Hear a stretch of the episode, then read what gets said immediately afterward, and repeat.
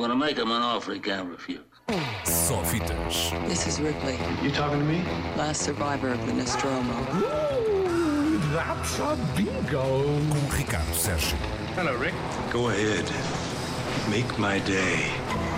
Olá, boa tarde. Hoje quero contar-vos três histórias que fizeram história esta semana. A primeira tem a ver com os Screen Actors Guild Awards, os prémios da Associação Norte-Americana de Atores de Cinema e Televisão, que pela primeira vez nos seus 27 anos atribuiu todos os prémios principais, os quatro prémios principais de interpretação em cinema, a atores não brancos. Chadwick Boseman e Viola Davis receberam os prémios de melhor ator e atriz, ambos pelo filme Ma Rainey, a mãe do blues. Já nas categorias de melhor ator e atriz secundários, os vencedores foram o inglês Daniel Kaluuya pelo filme Judas e o Messias Negro e a coreana Yoo Jung-yeon, a avó de Minari.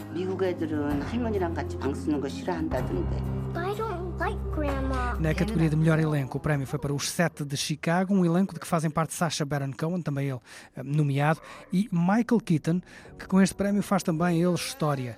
É o primeiro ator a ser incluído três vezes num melhor elenco dos SAG Awards, depois de Birdman e do caso Spotlight, agora também faz parte do elenco dos Sete de Chicago. Oh, I know who Tom Hayden is. The FBI used to work for me. A segunda história que vos conto leva-nos ao maior êxito da era Covid, o batedor de recordes do ano. O filme Godzilla vs. Kong, que teve a maior estreia desde o início da pandemia. O Duelo de Gigantes teve estreia simultânea em streaming e nas salas de cinema de mais de 30 países no final de março e conseguiu a proeza de fazer mais de 40 milhões de euros em receitas de bilheteira só no fim de semana de estreia nos Estados Unidos. Mais do dobro do que Tenet, o filme de Christopher Nolan, que no verão passado, se bem se lembram, dizia-se que ia salvar os uh, cinemas. No resto do mundo, Godzilla vs. Kong fez mais de 240 milhões de euros em bilheteira nos tais mais de 30 países, incluindo quase 60 milhões de euros em cinemas na China. E isto sem contar com os números do streaming que ameaçam destronar o segundo príncipe em Nova York como a melhor estreia em streaming da era Covid. Quando se contar a história dos maiores sucessos da pandemia, Godzilla e Kong batem todos. It's Godzilla. Falar em streaming, chegamos então à terceira história, mais um duelo. Desta vez é Netflix contra, enfim, contra todos os outros.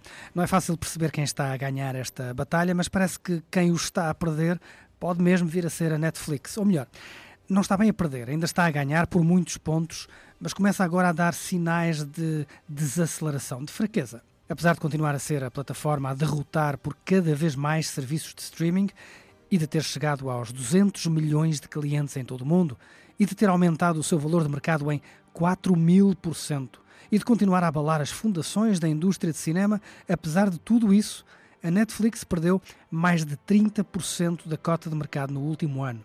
Um ano em que tudo fazia prever que, com tanta gente, tanto tempo em casa, a Netflix viesse a tornar-se o maior gigante do streaming. Mas um ano em que, com tanta gente, tanto tempo em casa, a concorrência aproveitou para consolidar a concorrência. Se em 2019 a revista Wired dizia que a Disney Plus e a Apple TV poderiam demorar uma década a conseguir chegar aos calcanhares da Netflix, a verdade é que foi só preciso um ano e uma pandemia para isso acontecer. Prova disso. Em apenas 16 meses, a Disney Plus conseguiu chegar aos 100 milhões de clientes, um número que a Netflix demorou 10 anos a conquistar.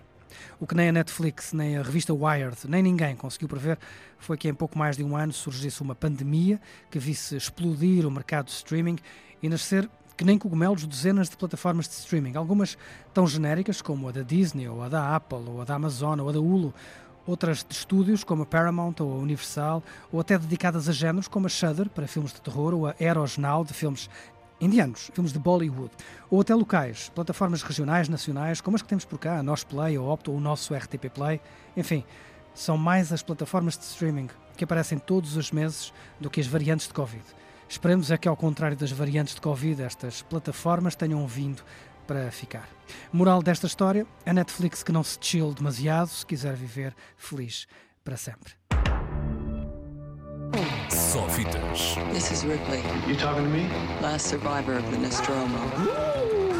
That's a bingo. Com Ricardo Sérgio. Hello, Rick. Go ahead. Make my day.